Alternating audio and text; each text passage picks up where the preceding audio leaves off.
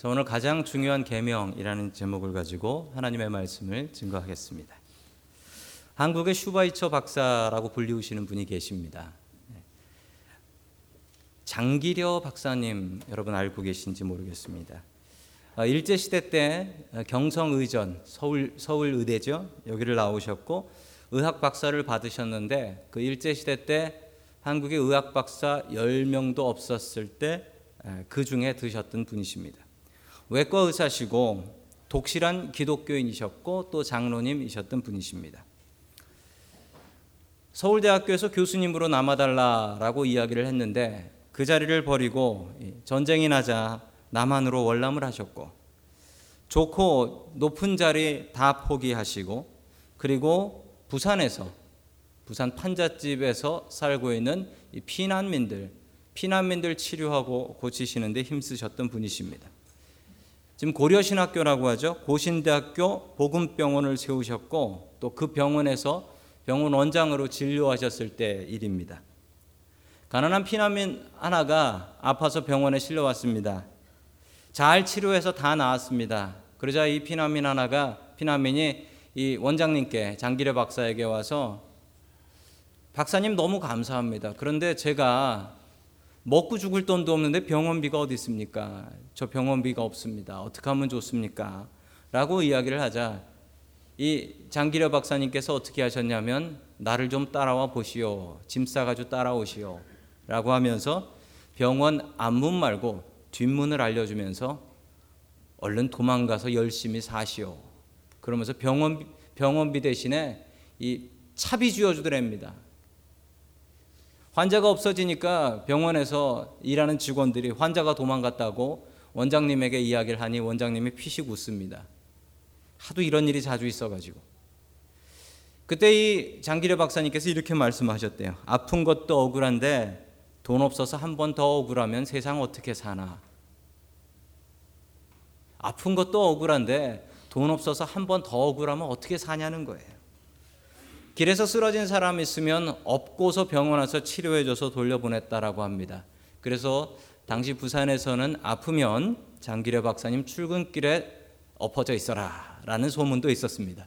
그러면 업고 가서 치료해 주니까요. 이분이 시작한 청십자 의료 협동조합이라는 게 이 한국의 전국민 의료보험이 시작하게 된 가장 처음 시작이었다라고 합니다.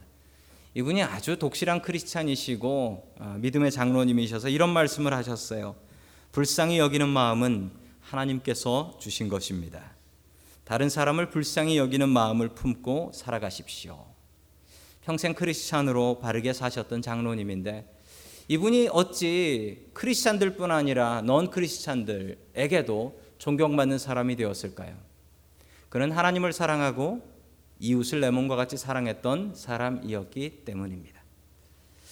오늘 하나님의 말씀은 가장 중요한 복음, 가장 중요한 계명입니다. 여러분 무엇이 가장 중요할까요? 오늘 하나님의 말씀을 통하여 우리에게 가장 중요한 계명을 다시 한번 우리의 마음판에 새길 수 있는 저와 여러분들 될 수 있기를 주님의 이름으로 간절히 축원합니다. 아멘. 첫 번째 하나님께서 우리에게 주시는 말씀은 하나님은 한 분이시다라는 말씀입니다. 하나님은 한 분이시다. 우리 이거 모르는 사람이 없겠지요. 이 이야기가 어디서 나왔냐면요. 우리 마가복음 12장 28절의 말씀으로 이 이야기가 시작이 됩니다. 우리 28절 말씀 같이 보겠습니다. 시작. 율법 학자들 가운데 한 사람이 다가와서 그들이 변론하는 것을 들었다. 그는 예수가 그에게 대답 잘 하는 것을 보고서 예수께 물었다. 모든 계명 가운데 가장 으뜸되는 것이 어느 것입니까? 아멘. 자, 율법학자라는 사람이 하나 나옵니다. 잠시 전에 읽었던 예, 우리 개혁개정 성경에는 서기관, 여러분 예전 성경에는 서기관이라고 나왔던 사람입니다. 그런데 여러분 서기관이 적당치 않은 것이 여러분 서기관이라고 하면 뭘 적는 사람 같지 않습니까? 옛날에 법원 앞에 가면 법원 석이 있었습니다. 적는 거죠. 적는 사람이죠. 이 서기관은 성경을 핸드라이팅, 그 필사하는 사람들이었습니다. 그런데 여러분 이 서기관들은 성경만 적었던 사람들이 아니라 성경을 연구하는 성경 전문가였습니다. 성경 전문가였고 그들이 하는 일 중에 아주 일부가 성경을 적는 일이었습니다. 성경을 연구하면서 성경을 핸드라이팅으로 적어서 사본에 사본을 만드는 일을 이 사람들이 했던 것이죠. 자, 이 사람들을 다른 번역으로는 율법학자라고 합니다. 율법학자는 율법을 연구하고 율법을 가르치고 율법을 쓰는 사람들을 이야기하기 때문에 이 율법학자라는 표현이 조금 더 적당한 것 같습니다. 그래서 세 번역에서는 서기관 대신 율법학자라는 말을 사용하고 있습니다. 자, 율법학자는 말 그대로 율법에 정통한 사람인데 여러분 율법은 무엇이냐면 그 화면에 나오는 것처럼 모세오경이라고 하고요. 구약 성경에 나오는 처음 나오는 다섯 개의 책을 얘기합니다. 창세기, 출애굽기, 레위기, 민수기, 신명기 요 다섯 개의 책을 모세오경 율법이라고 합니다. 그럼 참 이상하네요.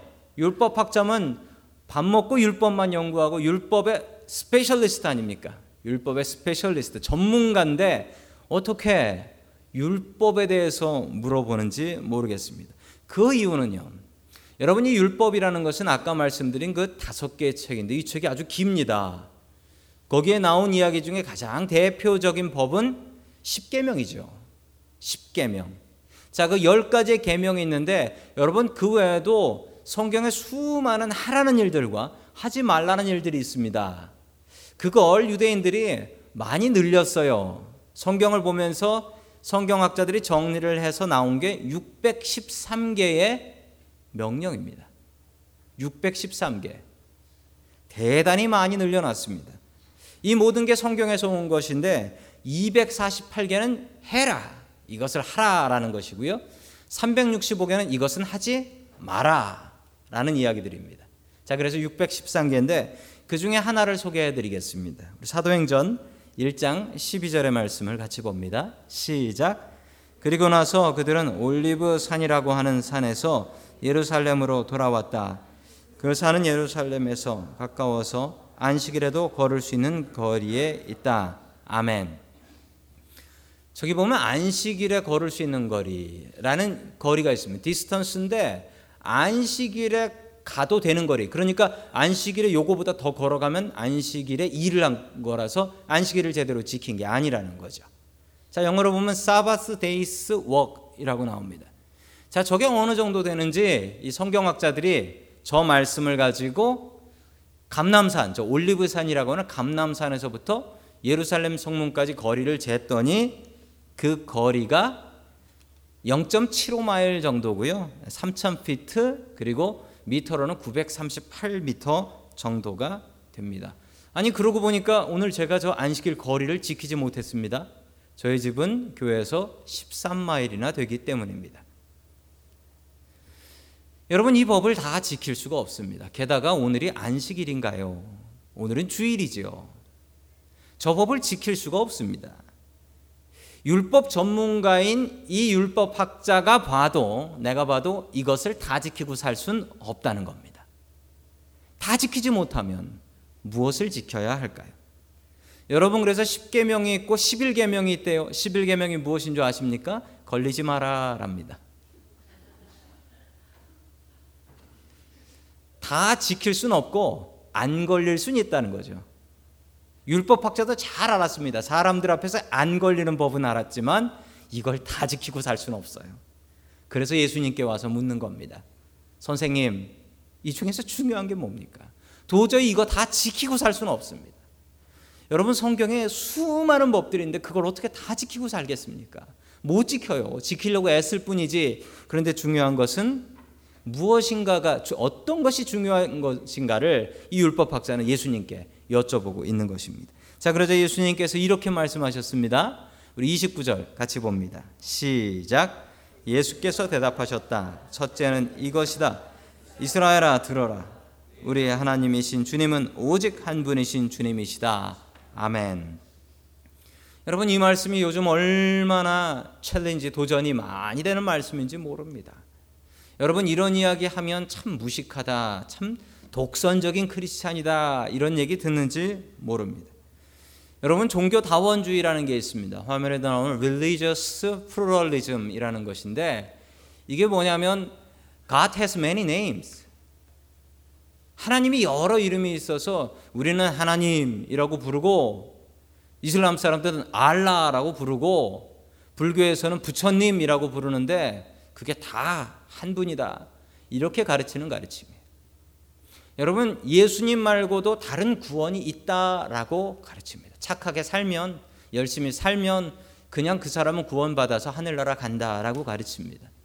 여러분 이렇게 가르치면 좋은 점이 있습니다. 좋은 점이 뭐냐면 종교 간에 싸울 일이 없어요. 지금도 이 지구상에 종교 때문에 싸우는 일들이 얼마나 많이 있습니까? 그런데 그게 없어진다는 장점이 있어요. 그래서 사람들이 그 지긋지긋한 종교 전쟁은 저거면 끝난다라고 해서 저, 저 이야기를 저 주장을 따라가는 사람들이 있습니다. 여러분 그러나 절대로 사실이 아닙니다. 오늘 주님께서 무엇이라 말씀하셨습니까? 오직 하나님은 한 분이시다. 오직 예수 그리스도를 통해서만 구원받을 수 있다라고 이야기하고 있지 않습니까? 지금 이라크에 지금 미국이 또 이라크를 공격했죠. 그리고 이라크에 여러 어려운 상황들이 있는 것을 여러분 신문이나 뉴스를 통해서 아실 줄로 믿습니다. 이 ISIL이라는 단체가 있는데 이슬람 극진 이슬람 단체인데 이 사람들이 민병대 군인들을 모집해서 기독교인들을 박해하고 있습니다. 아, 지난주 신문을 보니까 참 저도 놀라웠는데 이라크에 크리스찬들이 40만 명이나 살고 있다는 겁니다. 아니 어떻게 이슬람 나라인 이라크에 어떻게 40만 명의 크리스찬이 있을까?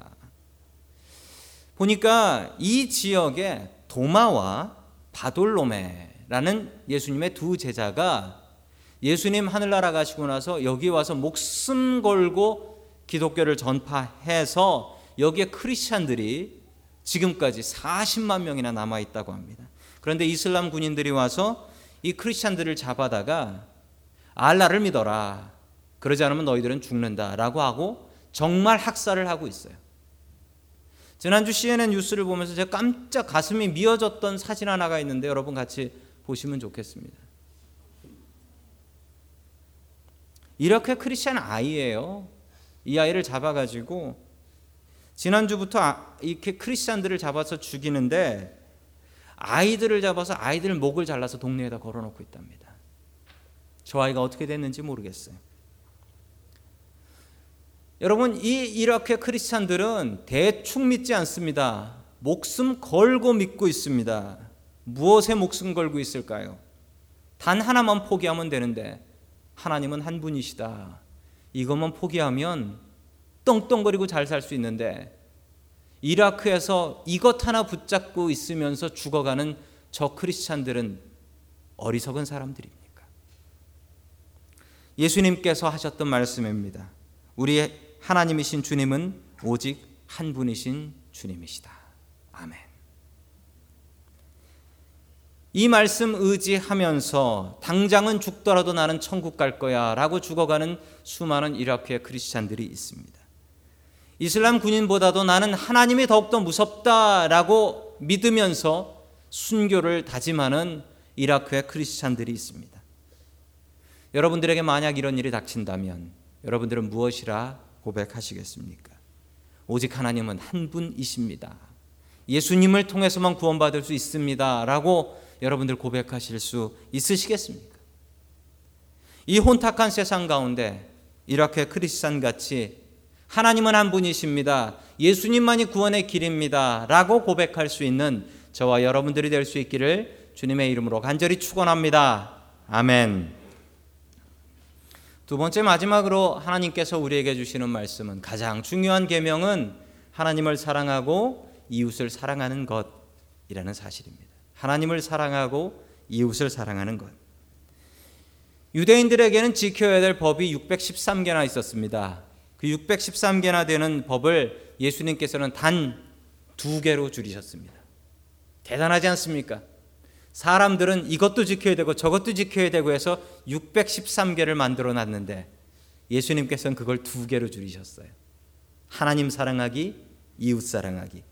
같이 30절과 31절을 같이 읽습니다. 시작. 내 마음을 다하고 내 목숨을 다하고 내 뜻을 다하고 내 힘을 다하여 너의 하나님이신 주님을 사랑하여라. 둘째는 이것이다. 내 이웃을 내 몸같이 사랑하여라. 이 계명보다 더 큰 계명은 없다. 아멘. 여러분 이 두 개는 세상 없어도 우리가 기억하고 지켜야 할 것입니다. 하나님을 사랑하는 것, 이웃을 사랑하는 것입니다.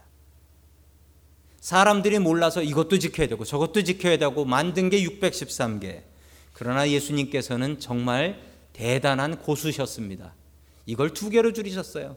그런데 두 개, 613개가 다 들어 있어요. 두 개. 두 개. 여러분 원래 고수는요. 맥을 알고요. 하수는 그냥 다 외웁니다. 공부 잘하는 학생은 공식을 외우고요. 공부 못하는 학생은 답을 외웁니다. 소시적 답 좀 외워보신 눈치세요. 예수님께서는 예수님께서는 이 많은 법의 공식 원칙을 아셨습니다. 바로 하나님 사랑하는 것, 이웃을 사랑하는 것이었습니다. 여러분 이 맥은 성경에 너무 많이 나오고 있어요. 신구약 성경에 쭉 나오는 게 이 이야기입니다. 여러분 구약 성경에 하나님께서 주셨던 말씀이 10계명이 있습니다. 10계명은 10가지의 지켜야 될 계명이죠. 자, 그중에 1에서 4는 1에서 4는 하나님을 사랑하기 위해서 우리가 지켜야 될 것들. 그리고 5에서 10까지는 사람을 사랑하면 우리가 지켜야 될 것들에 대한 이야기입니다. 즉 하나님 사랑하고 이웃 사랑하면 끝 나는 거예요. 이것보다 중요한 게 없어요. 613개 못 지킵니다. 그러나 우리가 분명히 마음속에 다짐해야 될 것은 내가 하나님 사랑하겠다. 내가 이웃을 내 몸과 같이 사랑하겠다. 이 두 개는 절대로 놓치시면 안 된다라는 사실입니다. 613개는 못 지킬 수 있어요. 그러나 이 두 개는 지키시고 살아가셔야 합니다. 네, 한국에서 있었던 일입니다. 전남 순천에서 있었던 일인데 26개월 된 아, 아이가 시골에서 계단에서 놀다가 계단에서 굴렀어요. 그래서 머리가 깨졌어요. 그래서 머리가 깨져서 피가 철철철철 나고 있어요. 어머니가 아들이 자기 아들이 머리가 깨져가지고 피가 철철 흐르는 것을 보고 아이를 안고서 뛰기 시작했어요. 근데 시골이라 전화도 없고 뛰다가 이거 도대체 어떻게 할까 사람들한테 도움을 청하는데 도와줄 사람이 없는 거예요. 근데 마침 그 시골길을 걸어서 지나가고 있었던 아저씨 하나가 있었습니다. 아저씨, 우리 아들 좀 살려주세요. 병원 가야 되는데 어떻게 해요? 라고 하니까 그 아저씨가 내가 차 가 져올게요. 그래가지고 집에 뛰어가가지고 차를 태워가지고 이 아이를 태우고 병원으로 달리기 시작했습니다. 여러분 이게 쉬운 일이에요? 머리가 깨져서 피가 철철 나는데 여러분 그 피가 차, 차 시트에 다 묻으면 이거 어떻게 할 거예요?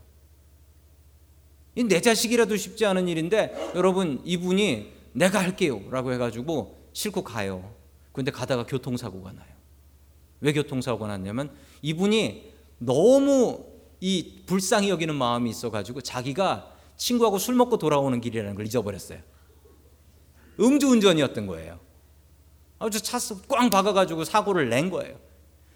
그래가지고 뭐 사고를 냈으니까 그 경찰이 오고 그리고 경찰이 와서 애는 병원에 실려가서 이제 살았어요. 그런데 이 사람은 음주운전 교통사고를 낸 거 아닙니까? DUI 사고를 낸 거 아닙니까? 뭐 돈은 물어내는데 이 사람이 술을 많이 먹어가지고 아마 술김에 도와준다고 그랬던 것 같아요. 면허 취소 상태인 거예요.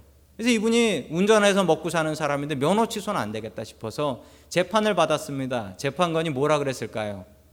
면허 취소는 아니라고 했어요. 사고 낸 건 다 물어내야 되지만 면허 취소는 아니다. 왜냐하면 이 사람이 운전을 하고 싶어서 한 게 아니라 저 어린아이 살리려고 그러다가 그런 거 아니냐. 여러분 술 먹고 운전하면 안 되죠. 그러나 이럴 때는 용서가 되더라는 겁니다. 여러분 미국에서는 따라하지 마세요. 이건 전남 순천에서 되는 일입니다. 절대로 따라하지 마세요. 여러분 신약 성경에 보면 주기도문이 나오죠. 주기도문에 똑같은 이야기가 나옵니다. 주기도문에 기도 제목이 일곱 개가 나와요. 그 중에 세 개는 하늘에 계신 우리 아버지요 이름이 거룩히 여김을 받으시오며 하나님을 향한 기도 제목 세 개, 나를 위한 기도 제목 네 개, 하나님 사랑하는 기도 제목 세 개, 사람을 사랑하는 기도 제목 네 개입니다. 하나님 사랑하고 이웃 사랑하는 게 예수님께서 직접 가르치셨던 그 주기도문에 나와 있습니다. 여러분 저는 그 주기도문의 맨 앞에 시작 하늘에 계신 우리 아버지여를 읽을 때마다 가슴이 메어집니다. 여러분 우리 아버지면 뭡니까? 내가 하나님의 하나밖에 없는 자식이 아니네요. 우리한테는 옆에 앉아 계신 형제 자매님들이 있습니다. 하늘에 계신 나의 아버지도 아니고 하늘에 계신 니네 아버지도 아니고 하늘에 계신 우리 아버지입니다. 옆에 계신 분들 다 형제 자매. 다 형제 자매인 거예요. 나만 생각하고 이기적으로 믿으면 안 됩니다. 우리가 하나님 믿으면 우리 아버지기 때문에 같은 형제 자매 된 우리 모두를 아끼고 사랑해야 합니다. 십자가를 보시면요. 여러분 예수님께서 지셨던 저 십자가는 당시 사형 도구였지만 예수님께서는 그 의미를 완전히 바꿔 버리셨어요. 두 개의 막대기인데 이렇게 서 있는 막대기는 수직적인 관계, 하나님하고 우리 인간의 사랑. 수평적인 막대는 사람들 간의 사람 서로 간의 사랑을 의미하는 것으로 예수님께서는 그 의미를 바꿔 버리셨습니다. 여러분 성경에 수도 없이 나오는 맥은요 하나님 사랑하고 이웃 사랑하라라는 것입니다. 이것을 빼면 성경은 없어요. 하나님 사랑하고 이웃 사랑하는 것 예수님께서 가장 중요하게 생각하신 말씀입니다. 여러분 이거 지키고 살아가야겠죠. 요즘 크리스찬들이 세상에서 욕먹는 크리스찬들이 있습니다. 왜 욕먹죠? 저 예수 믿으면서 저렇게 기도 안 해가지고 되겠냐라고 욕먹습니까? 아니 예수 믿으면서 평생 성경도 똑바로 안 읽네라고 세상에서 욕 먹습니까? 아니지요. 세상에서 뭐라고 욕 먹습니까? 저렇게 열심히 교회 다니고 저렇게 열심히 성경 보고 저렇게 열심히 기도하면서 왜 사람들은 사랑 안 해? 라고 욕 먹죠. 여러분 뭡니까? 열심히 부족하다는 게 아니고요. 균형이 없다는 거예요. 하나님을 그만큼 사랑하려고 했으면 사람도 그만큼 사랑하려고 애써야 될 것 아니냐. 이 지적인 거예요. 여러분 아프리카에 지금 에볼라 바이러스 때문에 너무들 고생들 하고 있지 않습니까? 얼마 전에 미국 의사 미국 의사가 거기 가서 그거 치료하다가 병 걸려서 미국으로 실려 왔어요. 그 사람 독실한 기독교인입니다. 이 사람들이 속한 단체가 사마리아인의 지갑이라는 단체예요. 사마리아인이 자기 지갑에서 돈 내 가지고 다른 사람 치료해 줬잖아요. 자기가 돈 벌어서 그 돈으로 다른 사람 치료하는 아, 그런 사람들입니다. 얼마나 이런 크리스천들이 대단한지 몰라요. 장기려 박사님 같은 분이에요. 이런 분이 왜 칭찬받습니까? 예수 저렇게 열심히 믿으면 이만큼 사람도 사랑해야지. 균형이 맞다라는 거예요. 여러분 우리가 균형 안 맞으면 세상 사람들이 손가락질합니다. 그리고 주님께도 칭찬받지 못합니다. 하나님 사랑하면 내 옆에 있는 사람 사랑해야죠. 내 이웃들 사랑해야죠. 내가 만나는 그 사람은 하나님께서 만드신 사람 아닙니까? 하늘에 계신 우리 아버지인데요. 다 형제자매 아닙니까? 한 아버지 밑에 있으면 서로 사랑하며 살아야 될 것 아니겠습니까? 하나님을 사랑하면서 우리의 가족들 돌봐야 합니다. 하나님 사랑하면서 우리의 이웃들 돌봐야 되고 우리 교인들 돌봐야 합니다. 여러분 그게 균형이 맞춰지지 않으면 주님 앞에 칭찬받을 수 없습니다. 어느 미국 부모님의 이야기입니다. 월남전에 참전했던 아들이 어느 날 갑자기 전화를 했습니다. 아버지, 저 지금 월남전 마치고 집으로 돌아가는 길입니다. 집으로 가고 있습니다. 그러면서 이 아들이 이렇게 얘기했습니다. 그런데 아버지, 제가 친구 하나가 있는데 전쟁통에 옆에 수류탄이 터져가지고 부상을 당했습니다. 그래서 한쪽 팔이 없고 한쪽 발이 없고 한쪽 눈을 볼 수가 없습니다. 그런데 이 친구가 가족이 없어서 갈 데가 없습니다. 아버지, 내가 이 친구 집에 데려가서 좀 같이 지내면 안 될까요? 그러자 아버지가 이렇게 얘기했습니다. 얘야, 장애인 한 명 돌보는 게 얼마나 어려운 줄 아냐. 너 하나 건강하게 돌아온 것도 참 감사한 일이고 나라를 위해서 싸우다가 부상을 당했으니 그 친구는 나라가 돌볼 일이다. 그러니 얼른 돌아와라. 너만 와라. 이 얘기를 들은 아들이 전화를 확 끊어버리더랍니다. 화가 났는지. 부모님은 전쟁 갔던 아들이 돌아온다고 해서 방 치워놓고 하나님 감사합니다. 그러고 있었는데 저녁 때쯤 경찰서에서 연락이 왔습니다. 경찰서에서 연락 왔는데 경찰서로 좀 와주십시오. 확인해야 될 게 있습니다. 경찰서에 가보니 오늘 길에서 어떤 청년 하나가 총으로 머리를 쏴서 자살을 했는데 한쪽 다리가 없고 한쪽 팔이 없는 청년이었습니다. 그런데 이 청년의 운전면허증의 주소가 당신네 집으로 돼 있네요. 확인해 보니 자기 아들이었습니다. 전쟁통에 부상당해서 우리 아버지 어머니가 나를 받아줄까, 나를 어떻게 생각할까 고민하면서 부모님에게 전화해서 남의 이야기인 것처럼 얘기를 했는데 그게 자기 아들 이야기였던 거예요. 내 자식 귀한 것만 알고 살았더니 내 자식도 잃게 되었습니다. 하나님께서 주신 법을 우리는 모두 다 지킬 수는 없습니다. 그러나 분명히 지켜야 될 것은 하나님을 사랑하고 내 가족이 아니더라도 내 이웃을 내 몸과 같이 사랑하는 것. 이 두 개는 우리가 분명히 지켜 나아가야 합니다. 이 말씀을 믿고 따른 율법학자에게 예수님께서는 이렇게 칭찬하셨습니다. 34절 말씀 같이 봅니다. 시작. 예수께서는 그가 슬기롭게 대답하는 것을 보시고 그에게 말씀하셨다. 너는 하나님의 나라에서 멀리 있지 않다. 그 뒤에는 감히 예수께 더 묻는 사람이 없었다. 아멘. 이런 칭찬을 받네요. 하나님의 나라가 너에게서 멀리 있지 않다. 조금만 더 노력하면 하늘나라 갈 수 있다라는 칭찬의 말씀 들었습니다. 여러분 이 칭찬의 말씀은 어떻게 들을 수 있습니까? 하나님을 사랑하고 내 이웃을 내 몸과 같이 사랑하면 받을 수 있습니다.